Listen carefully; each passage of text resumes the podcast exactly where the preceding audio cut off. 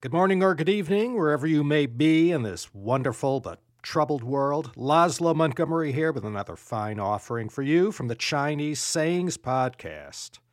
And for the eighth time this season, I have another nice Chengyu for you. The meaning behind this one has an equivalent in many languages. Wu yi lei ju.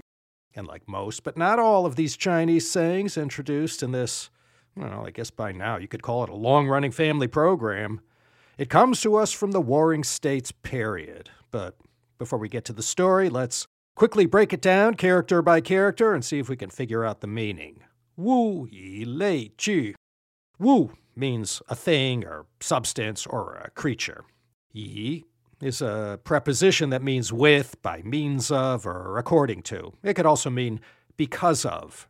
Lei means kind, type, class, or category, or something that's uh, similar. And the fourth character, ju, means to assemble, congregate, or gather together. You cobble that all together, and we get things according to type assemble. You know, some of you can make a calculated guess about what this means, but just in case, lend me your ear and I'll tell you the story and try not to sing out of key. Even when the four characters give away the meaning, it's still good to hear the backstory so that these four characters really come alive.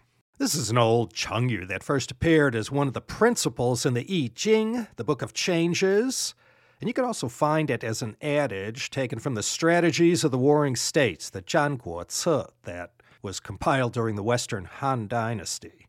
And our story today comes specifically from a chapter in the Strategies of the Warring States called The Strategies of Qi, the Qi Ce. In this one, we welcome back to the CSP King Wei of Qi, Qi Wei Wang, one of the great and consequential 4th century BC rulers of China. He reigned in Qi from 356 to 320 BC and was the first ruler of Qi to call himself a king rather than a duke. And when this duke, who became a king, ascended the throne, the kingdom left to him by his father, Tian Qi Huangong, well, uh, it was still recovering from prodigious amounts of internal turmoil. And this son, who we remember of King Wei of Qi, before he became this great and powerful ruler, well, he initially showed no signs of taking this position seriously. Instead of mopping up from his father's rule by reorganizing the Qi court and strengthening the Qi borders, the future King Wei let his newfound power and wealth go to his head, frittering away his time on expensive wines and pleasures of the flesh. But fortunately, he had in his employ a very talented and capable minister named Chun Yu Kun. Chun Yu Kun, besides being a minister to the king, was also a philosopher and well, personal friend of Mengzi, I might add. He was also known as one of the great witty intellectuals of his day and has plenty of stories attributed to him, including this one. He was one of those guys who, you know, like a court jester perhaps, was able to speak truths to the king that no one else would dare utter. And he was especially famous for the witty, indirect phrases he used to make the king see reason. King Wei of Qi kept up a busy regimen of hanging out and wasting time while his kingdom started to degrade. And this went on for three years, during which time Qi's neighbors, seeing Qi's internal weakness, began harrying its borders. And the Qi court ministers were tearing their hair out at this situation, but none of them dared to bring up the problem directly to the king until Chun Yu Kun came up with a clever way to put it to him nicely. He went to King Wei one day and said, Your Majesty, I've heard that there's this large bird in the Qi kingdom who makes his nest in the eaves of this very royal palace. And this bird is so lazy that for three years it has neither flown nor crowed. Can you tell me why this might be? King Wei he stopped short at this indirect yet brave rebuke of his obvious failures to rule properly. And after considering for some time, he made his reply in the same vein, and he said, Well, the bird has not flown for three years, but once it flies, it will reach the heavens. And this bird has also not crowed for three years, but when you hear its first crow, it will astonish all who hear it. Now, I don't mean to interrupt this program or anything, but this very reply by King Wei also became a famous Chengyu. You see, this retort to Chun Yu Kun's remark about the bird that didn't do diddly squat for three years went like this Bu fei zi yi, yi fei chong tian, bu ming zi yi, yi ming jing ren. This reply is the source of the well known Cheng Yu, yi ming jing ren, to describe unexpected brilliance from usually an unknown person, or to amaze the world with a single brilliant feat and become an overnight sensation. Someone who takes the world by storm with a single deed. And true to his words, King Wei immediately began to shape up and give the kingdom his full attention. And he tended to the affairs of his kingdom, and he proved himself to be a diligent and intelligent king who soon managed to strengthen and reinforce his Qi kingdom. He also recognized Chun Yu Kun's true value as an advisor, since Chun Yu Kun was the only one who had been brave enough to admonish him. In 349 BC, down in the present day lands of Hubei and Hunan, King Xuan of Chu sent soldiers to invade Qi. And with Chun Yu Kun's help, King Wei of Qi managed to form an alliance with the Marquis of Zhao, Su Hou, and together Qi and Zhao were able to beat back the Chu invasion. And in the wake of this victory, King Wei held a large celebratory banquet, which was so excessive that it resembled the old bacchanals he used to hold during his profligate days. And at this banquet, he challenged his favorite minister, Chun Yu Kun, to a drinking game. Chun Yu Kun responded thus Jiu Ji Zi Luan, 乱 Bei. Drinking to excess leads to chaos, just as unrestrained joy leads to sorrow. Again, Chun Yu Kun's words had the effect of sobering up King Wei, who realized the inherent dangers and the excessiveness of the celebrations he was holding. And after King Wei died, his son ascended the throne as King Xuan in 320 BC. And one of King Xuan's first acts was to order all the current court ministers to recommend new talent to him who could be recruited to aid in governing the kingdom. Well, believe it or not, on that very day King Xuan's edict was publicized, Chun Yu Kun recommended not one, not two, but seven talented men to the king.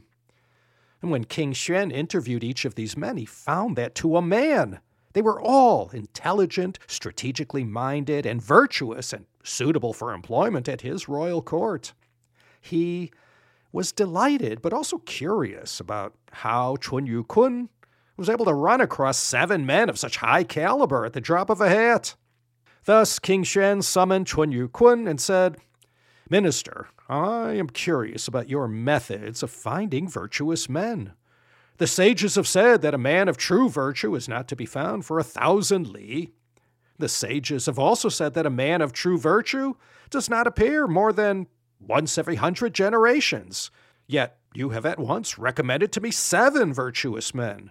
Well, by this reckoning, the sages must be wrong, and men of virtue seem to grow as thickly as weeds on the ground. And here is where we finally get to the punchline. Chun Yu Kun smiled in response. Oh, Your Majesty, it's not that men of virtue are naturally to be found so easily. Rather, just as natural objects congregate with others of the same species, we humans too are attracted to others of a similar character. You have observed birds of the same kind flying together and roosting together, and you have no doubt also observed beasts of the same species herding together and traveling together. And surely you see certain grasses and herbs do not grow at all in the lowlands and marshes, but when you go to seek them in the mountains, you find them by the cartload. Thus, you can see that everything in nature is attracted to other things that are of a similar nature. Now, I choose to spend my time only with virtuous men, and I make it a point to only befriend men of noble character and prodigious talent. Thus, sourcing men of talent for me is as easy as drawing water from a river or coaxing fire from a flint stone. And I know far more talented and virtuous men than just the seven I've recommended to you today, and I'll continue to recommend them to you in the future. So, this Chinese saying, Wu yi lei ju, is the Chinese version of our English idiom, birds of a feather flock together. And as I said at the outset, in other places where different languages are spoken, they also have their own idioms to describe how living things tend to group together according to their similarities in nature. In Deutschland, they might say gleich und gleich gesellt sich gern. In La France, they say qui se ressemble, s'assemble. And two and a half hours south from where I'm recording this, they might say Dios los cría y el viento los amontona. But however you want to say it, it all means wu yi lei ju. We and all natural living things down to the krill in the oceans. We all like to stick to our own kind. It's a natural thing. Wu yi lei ju. Even all well traveled and open minded folks of all kinds. Well, they might be amenable to any kind of new culture, but at the end of the day, we all be wu yi lei ju. Okay, let me roll the credits here and start out with Emma in Beijing. She did it again. All the hard work that you don't see. Me, eh, I get picked up in an Uber Black, driven to a recording studio. There's a fruit plate waiting for me and a selection of cold pressed juices and snacks galore. And I just sit in my comfy chair, and the guy on the other side of the glass presses record on that Ampex tape machine. And you're listening to the final mix right here. What an easy life. But Emma, oh, she's got to roll up her sleeves and essentially do everything to make this happen. Thanks again, Emma. You're appreciated. I'm going to be in Hong Kong first week of November. Looking forward to hanging out with a few listeners to this program. Can't wait. And so, signing off for the eighth time already in this eighth season, this is Laszlo Montgomery. My deepest thanks if you made it this far. Do consider coming back again next time for another exciting episode of the Chinese Sayings Podcast.